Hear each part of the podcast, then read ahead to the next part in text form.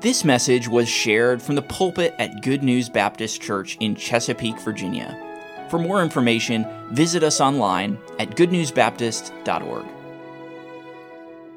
Our message this morning, the necessity of the church in counseling. Around here, we look at counseling and discipleship as synonymous terms. When you look at that title, it probably, if you know God's Word, probably looks like an unnecessary title. Why do we have to study? What shouldn't folks already know that the church is necessary in discipleship? Well, sadly, we live in a day when people don't know that. Part of it is the whole electronic media, the avenues that are available for Christians to legitimately feed on God's Word. Podcasts, you can listen to multiple messages every day of the week and do that for an entire year and not listen to the same message. There is a lot of good preaching out there. Folks can be fed that way. But that is not a substitute for what God has laid out in His Word. So let me make some observations as we begin, and you can fill in these blanks. People are in trouble in all segments of our self-centered society. Would you agree with me that we live in a narcissistic, lover of self, self-centered world? Yes or no? Absolutely. And by the way, it's hard to live in this world and not have that infect us. So every day, Christians need to remind themselves, Jesus said, if you're going to come after me, you have to deny yourself. I've shared this before. I was trying to help a new Christian one time, and because of her past, she had multiple difficulties. There were a lot of things happening in her life, partly because she didn't grow up in a home where mom and dad loved her. The home was very dysfunctional. And so I could just see by her lifestyle that one of her main issues was she was given to satisfying herself. And so we continue to look at, the Lord says, deny yourself in these areas. Follow Christ. And then she stopped coming to church. That's always a sign. So I went by to see her, and she had found the answer to life. She had found a counselor, not a Christian counselor. And she said, I have found the answer. I said, well, what is that? He told me I need to love myself more.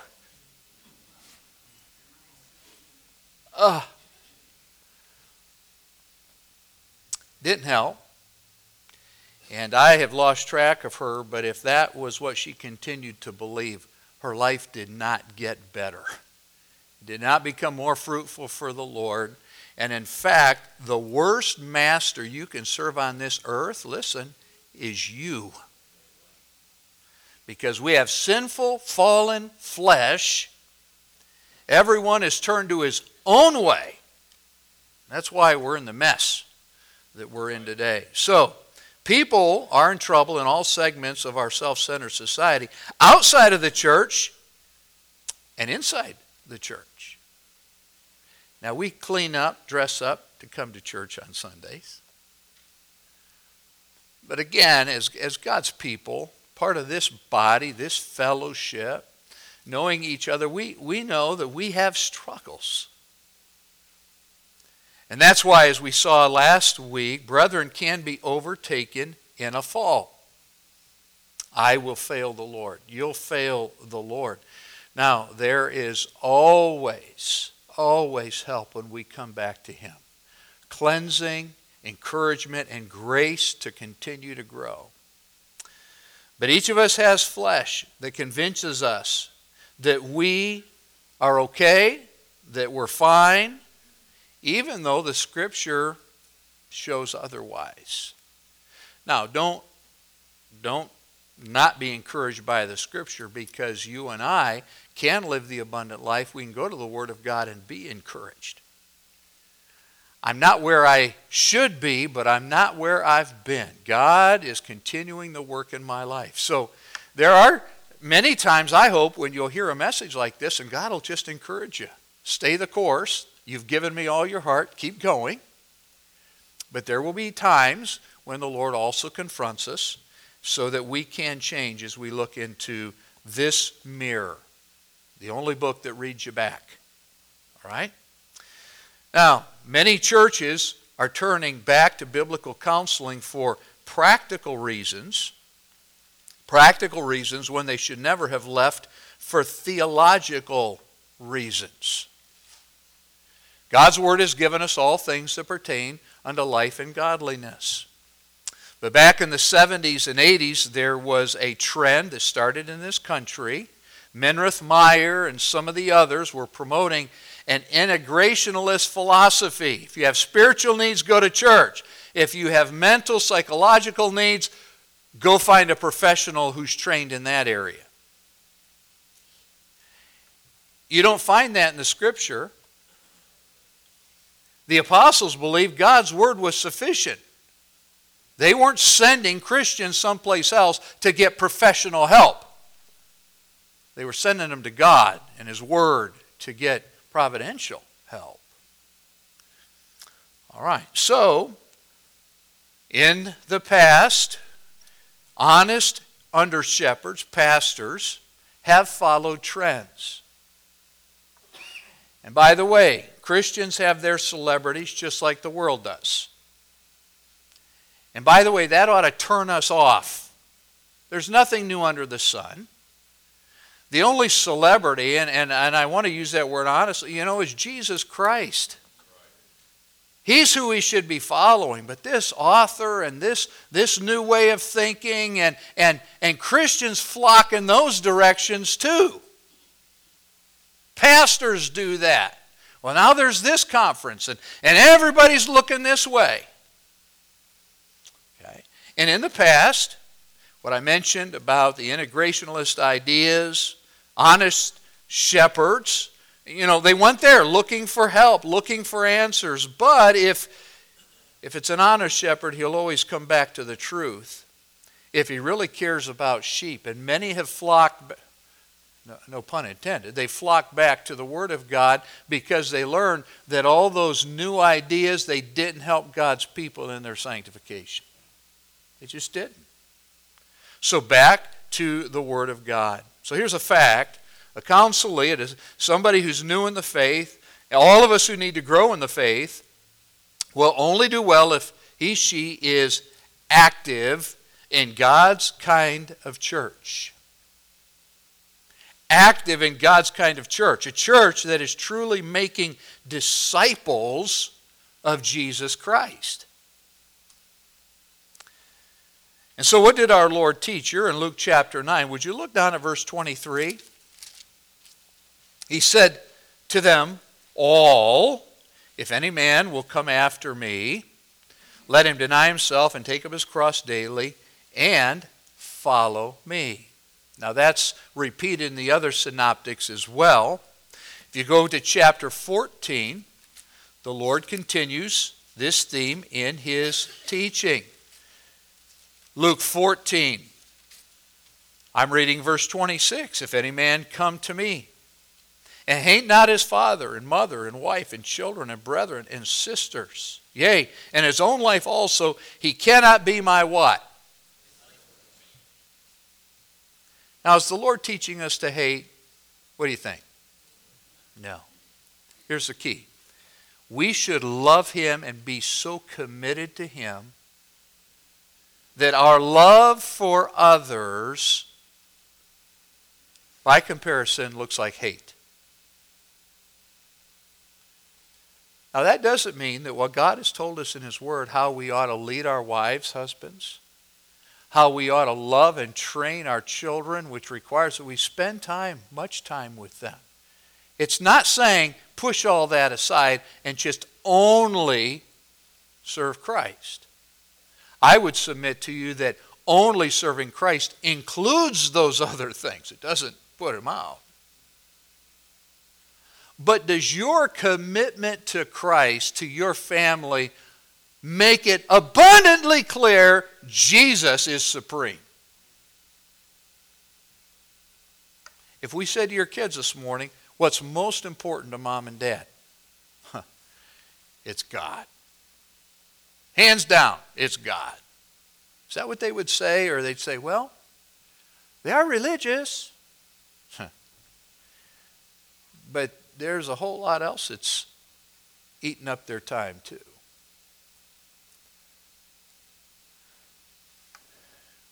We live in a desperate world that needs Christians to be completely dedicated to Christ and the cause. Look at verse 33, still in Luke 14. So likewise, whosoever he be of you that forsaketh not all that he hath, he cannot be my what? Disciple. Cannot. Jesus is saying, here's what I require in discipleship. You can't be my disciple if I have to compete with your other goals and loves. Love not the world, neither the things that are in the world. If any man love the world, the love of the Father is not in him. Literally, he doesn't have love for the Father. Christian, don't fall into the trap of saying, well, he loves the Lord, but he's doing that sin. No. You either love the Lord or you do that sin.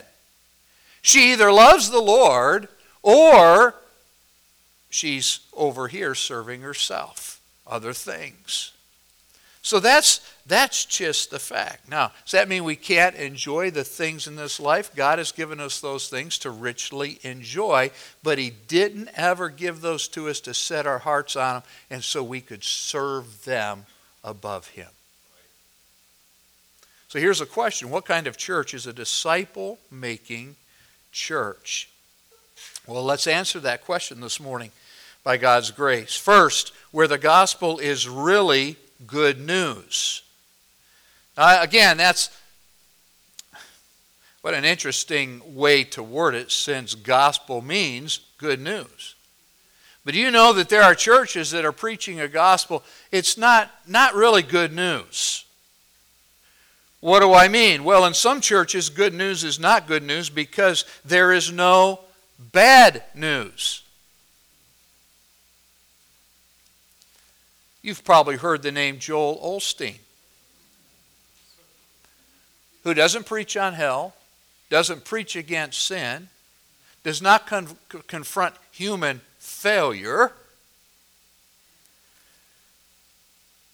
He only preaches on all the positive things in life. Got news for you. Life isn't just all positive. And in fact, the way of the transgressor is hard. God said so. So when Joel Osteen doesn't preach the whole counsel of God, if the gospel does not include some bad news, I would submit to you he's preaching another gospel. And my Bible tells me, therefore, he is under the curse of God. I didn't get too many amens on that. You say, well, he's got a nice smile. Yeah, but there's not a whole lot else there. Well, Pastor, that's unkind. Look. If there was a doctor who never treated illness, I wouldn't want that doctor. Well, my patients come to see me and they always leave feeling good. Yeah, but did you confront the illness, the sickness? Well, you know, there are too many doctors out there that are talking about that all the time. We need to be positive. Okay. The other problem is Joel Osteen's theology goes against all that we see in the Old Testament about the sacrificial system. What did God say? Without the shedding of blood, Old Testament, there was no covering for sin. You would die and go to hell if you weren't coming to the tabernacle and the temple and offering sacrifices, agreeing with God about your sin, and looking ahead to the coming Messiah. His theology also rejects what the prophets taught All we like sheep have gone astray. We have turned every one to his own way, and the Lord hath laid on him, Messiah, the iniquity of us all. Is that necessary? Essential. And oh, by the way, his theology does contradict Jesus Christ, who said, except ye repent, you will all likewise perish.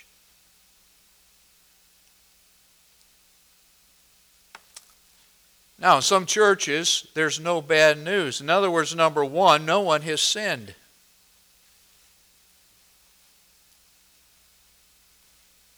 That's what they think. That's how they teach. 1 Thessalonians 5:14. Now we exhort you, brethren, warn them that are unruly, out of order, neglecting their duties. Comfort the feeble-minded, those who are worried and fearful, discouraged. Comfort them. Support the weak, weak spiritually, weak morally. Support them. Help them see the light of God's word and how they should be thinking, how they should be living.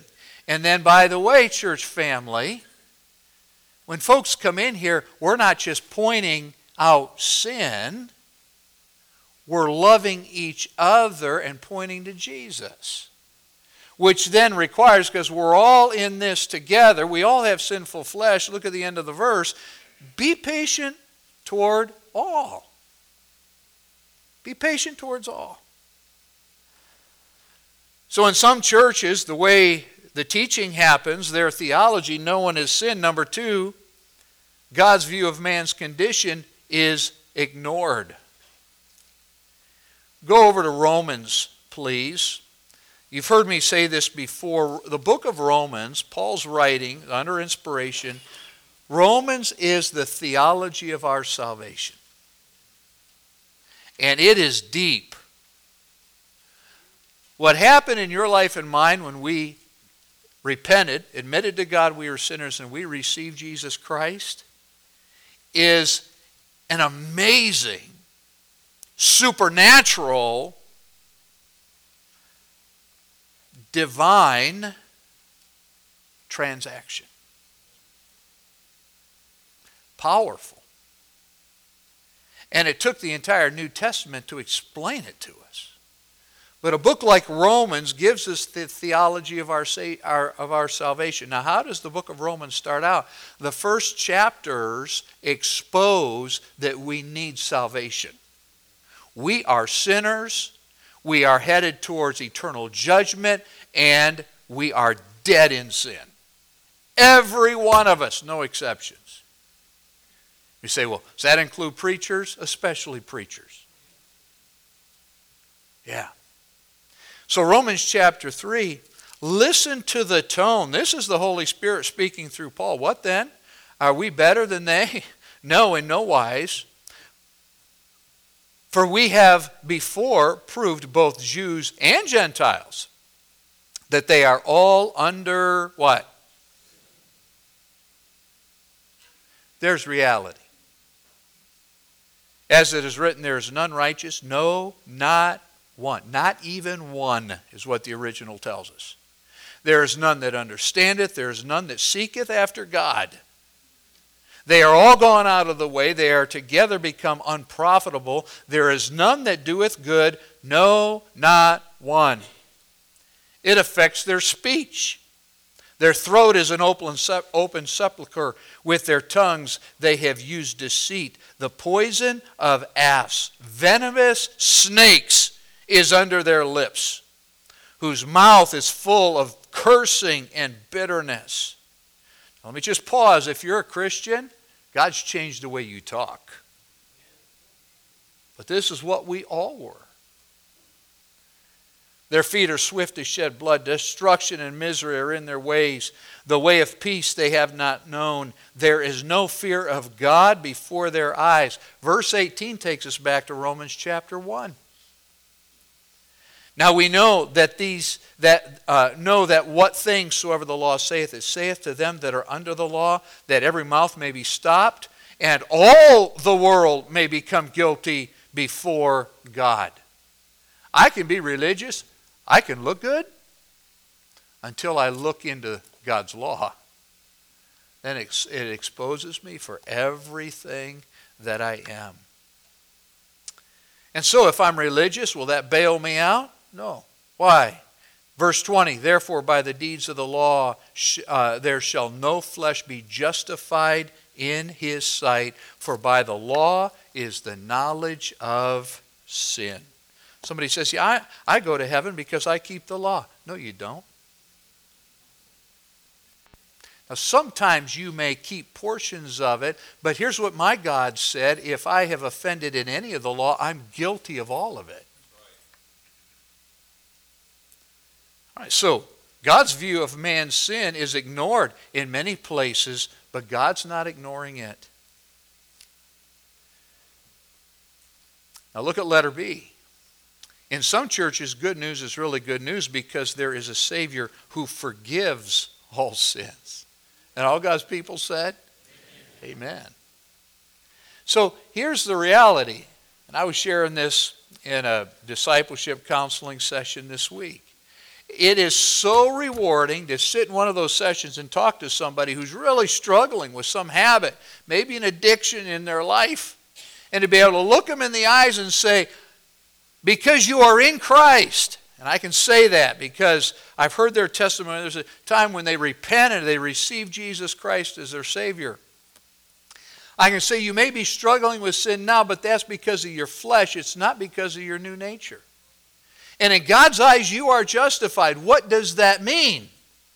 When God looks at you, He sees you through Christ. Listen, you don't have a past.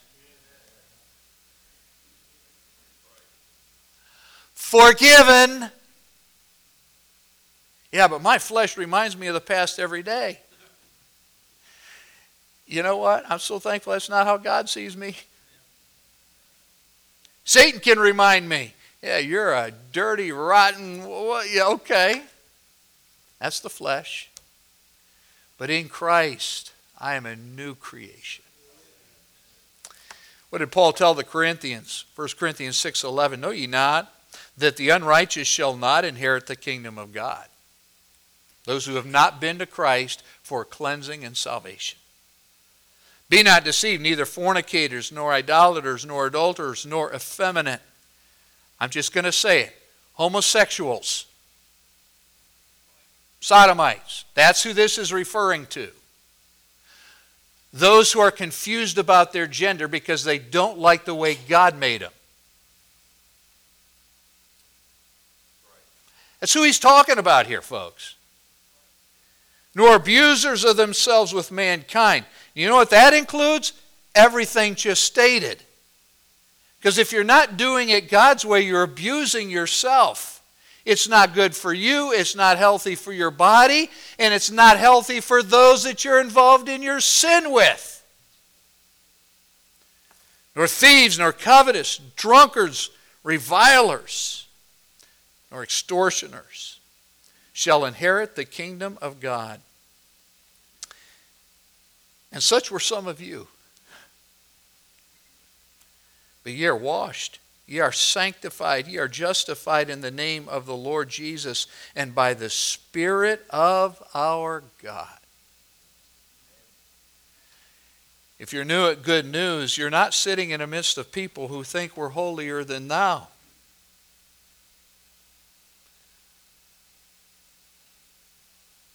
No, we needed Christ's cleansing, His forgiveness. We just may be more forgiven than you unless you've come to Christ for salvation. We've been rescued. We've been delivered. But we can say to you with full assurance, the Lord wants to deliver you too. Join the family. So the gospel is not just about eternal life. It included earthly transformation, not just eternal life, but earthly transformation as all things become new. And so here at Good News, if I'm going to be a faithful pastor, I have to proclaim the whole counsel of God, and we do have to talk about sin. Ways that I fail, the ways that you fail, and how we can be forgiven and our fellowship with God be restored. When you and I sin as a Christian, it's not about sonship. It's about fellowship. I've used this, again, in counseling, but God taught it to me myself. I'm so thankful there was nothing I could do to stop being Gene Ascher's son. Now, there may have been times where he looked to heaven and said, God, can I get a new one? He was always dad and I was always son.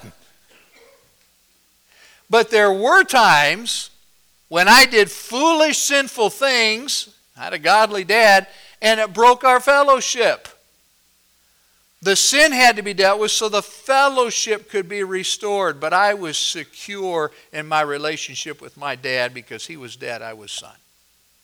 Now that's just a snapshot of what we have in Christ, who said, all that the Father giveth to me shall come unto me, and he that cometh to me I'll in no wise cast out.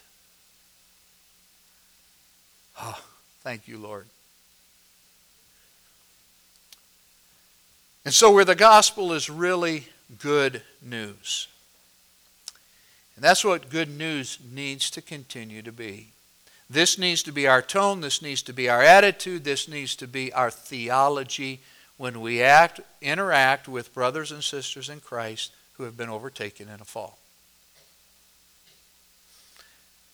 That's why the church is necessary in discipleship. Now let's move on. Roman numeral 2.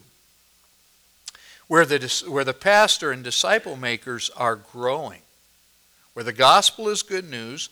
And where the pastor and disciple makers, other believers, are growing. Growing, letter A, in their own life because they honor God's word. Their own life must honor God's word. Listen to these passages, Acts 20:28. Paul told the Ephesian elders, take heed therefore unto yourselves. Start there. And then to all the flock, over the which the Holy Ghost hath made you overseers, to feed the church of God, which he hath purchased with his own blood. You are Christ's purchased possession. You're his church. You're not my church. You're his. We are his. But if I'm going to lead a church where discipleship is taking place, and I'm so thankful it's taking place here, I have to continue to be a learner, follower of Jesus Christ. I must honor God's word in my own life. It's never enough to say, do as I say and not as I do. Philippians 4:9. Those things which ye have both learned and received and heard and seen in me do. Paul is saying, you follow me as I follow Christ. What you've seen from my example, do that. Wow, what a statement. And the Holy Spirit allowed him to say that. And the God of peace shall be with you. What is my desire for this flock?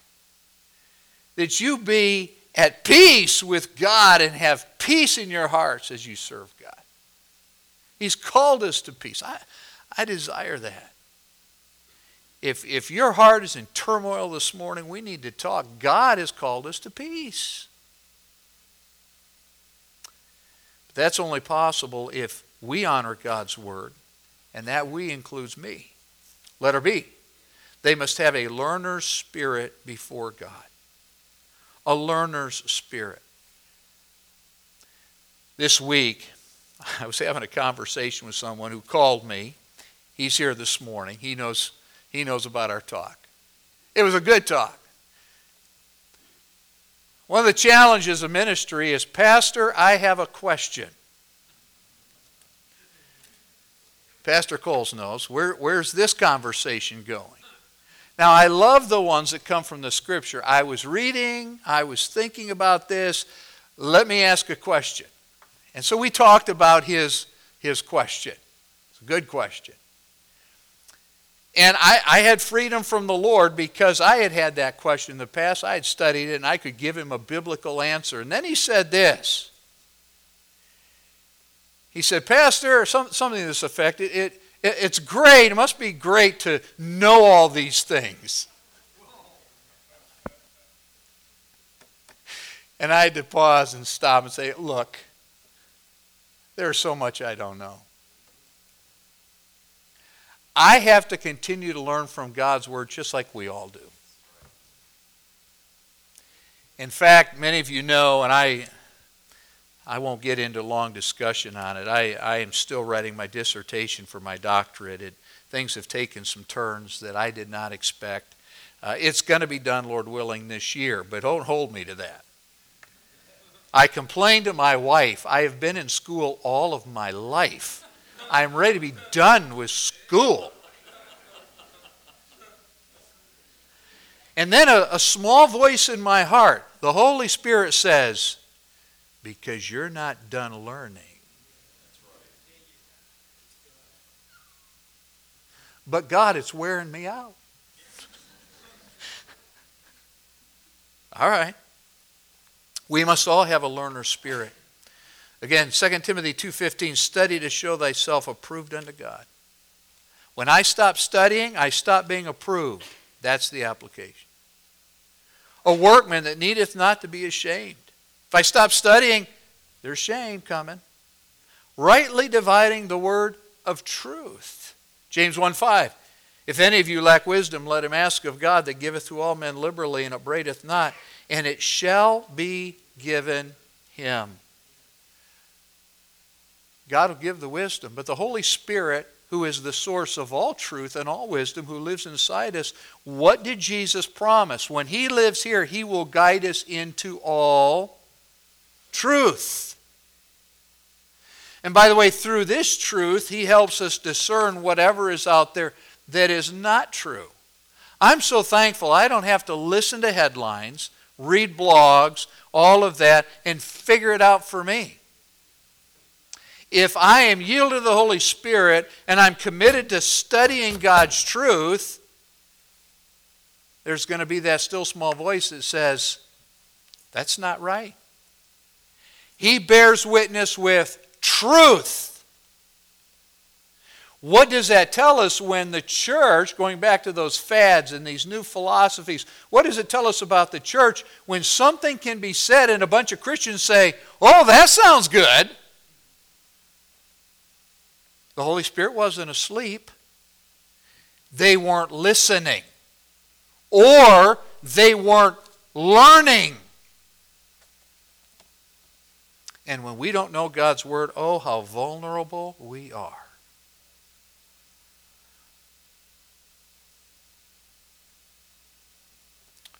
All right, so we must continue to be learners. Now, what does proper study require? Notice number one, a sound hermeneutic. A sound hermeneutic. Again, 2 Timothy 2:15, study to show thyself approved unto God. All right, we could go to chapter 3, look at verses 16 all the way through chapter 4 and verse 2. We don't have time to do that this morning. But Paul goes on to tell Timothy, based on your study then, reprove, rebuke, exhort with all long-suffering and doctrine. So a sound hermeneutic. What does that word even mean? Well, it means a proper interpretation of the Bible. When you read the Scripture, it is spiritually discerned. It's the mind of God to the mind of man. God's mysteries are revealed here, but you know what? God wrote it to us in such simple language that if we'll compare spiritual with spiritual, if we'll desire to know the truth, God said, I'll reveal it to you. Reading this, you don't have to read between the lines. God wants all of his children to be able to understand it. That's hermeneutics. A literal, historical, grammatical system of interpretation. That's what we practice here. We don't teach this Bible in light of traditions of the church. That's the doctrines of man. No, we need to be committed to the doctrine of Christ. All right, so when the Lord says something, it's pretty simple. And by the way, he always means it. Number two, a sincere love for the Savior as he is revealed in the Bible. A learner's spirit. I go to God's Word, His love letter, so that I can know Him better and please Him. Philippians 3:10. You want to write down these references. That I may know Him in the power of His resurrection and the fellowship of His sufferings, being made conformable unto His death. Right? So I study the Word of God so I can know Jesus better and love Him more. Colossians 3, 1-3. If ye then be risen with Christ, seek those things which are above, where Christ sitteth on the right hand of God. Set your affection on things above, not on the things of the earth, for ye are dead, and your life is hid with Christ in God. Again, the end of Colossians 3. You're dead. Dead? Well, you're alive unto Christ. The Holy Spirit lives here. So you have eternal life indwelling you in the person of Jesus, His Spirit.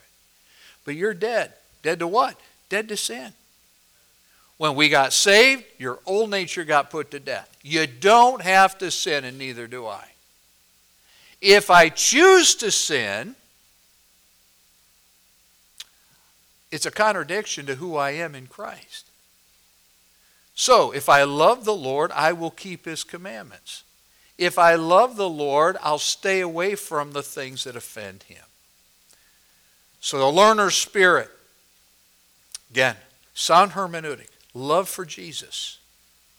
And then letter C.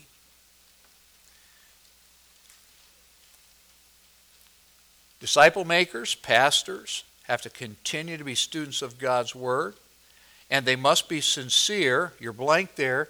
We need to be honest before God. Honest about ourselves. The pastor, disciple maker, must view sin, his own sin, her own sin, in a Psalm 51 way.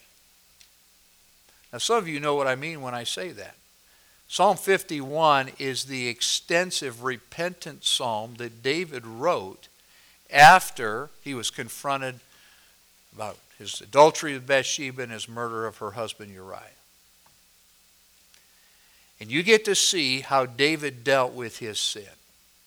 Thoroughly, completely, listen, honestly. In fact, he goes into before the Lord why he committed the sin. And you know what he says? You desire truth on the inward parts. I lied to me, and I've been living a lie before you.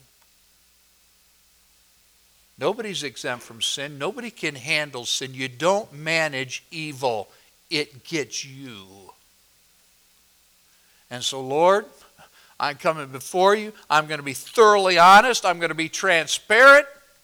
And by the way, the whole nation knew what David had done.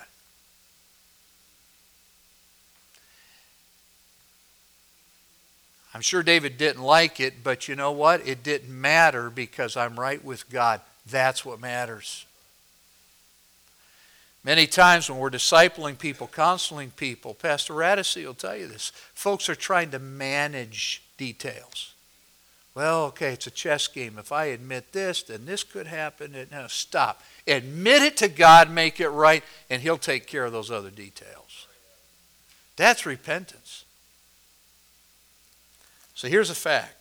Though people have a hard time seeing the hypocrisy in their own lives, they're very good at identifying inconsistency, hypocrisy in someone else's, especially a pastor's. Especially the life of someone who has been a disciple or someone who has a testimony for the Lord. And that ought to motivate every one of us to love the Lord and continue to learn and to be honest about ourselves. Now, if that's what we are, we're going to have to stop there. Our time is up. But if that's what we are before the Lord, this will be a church that God can continue to use, where people can come, can be helped, can continue to grow, and where all of us are honest about who we are, but we're encouraged by what we are in Christ. And there's no limit to what God's going to do here. Now, if any of this changes, self-righteous and all those other things, people not being honest about who they are, then we get in trouble. But I'm so thankful for this church. I'm so thankful for what God is doing here. Next time we're together, we're going to look at how the Scripture defines pastorology, the philosophy of ministry that we need to have. So hang on to those handouts, okay? Bring them back with you.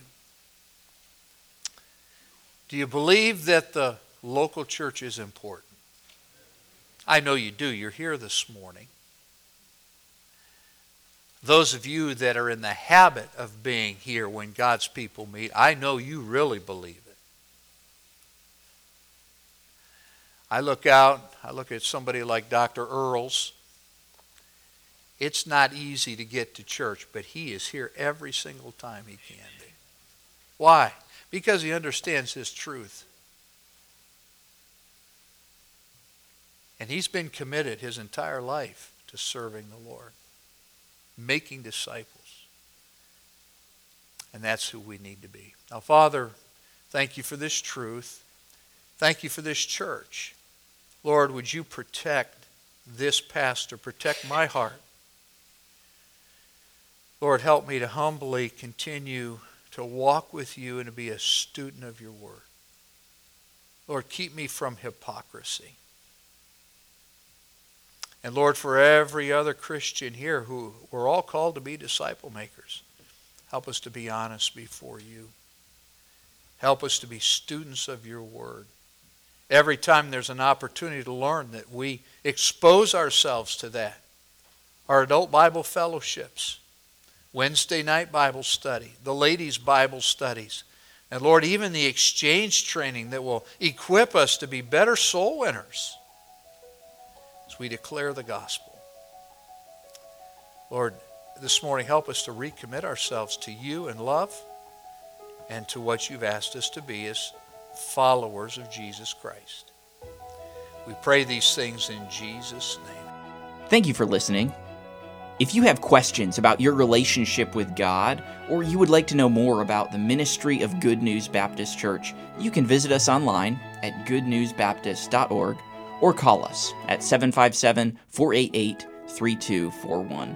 We trust your heart was challenged as you listened, and we want to encourage you to share this message with others.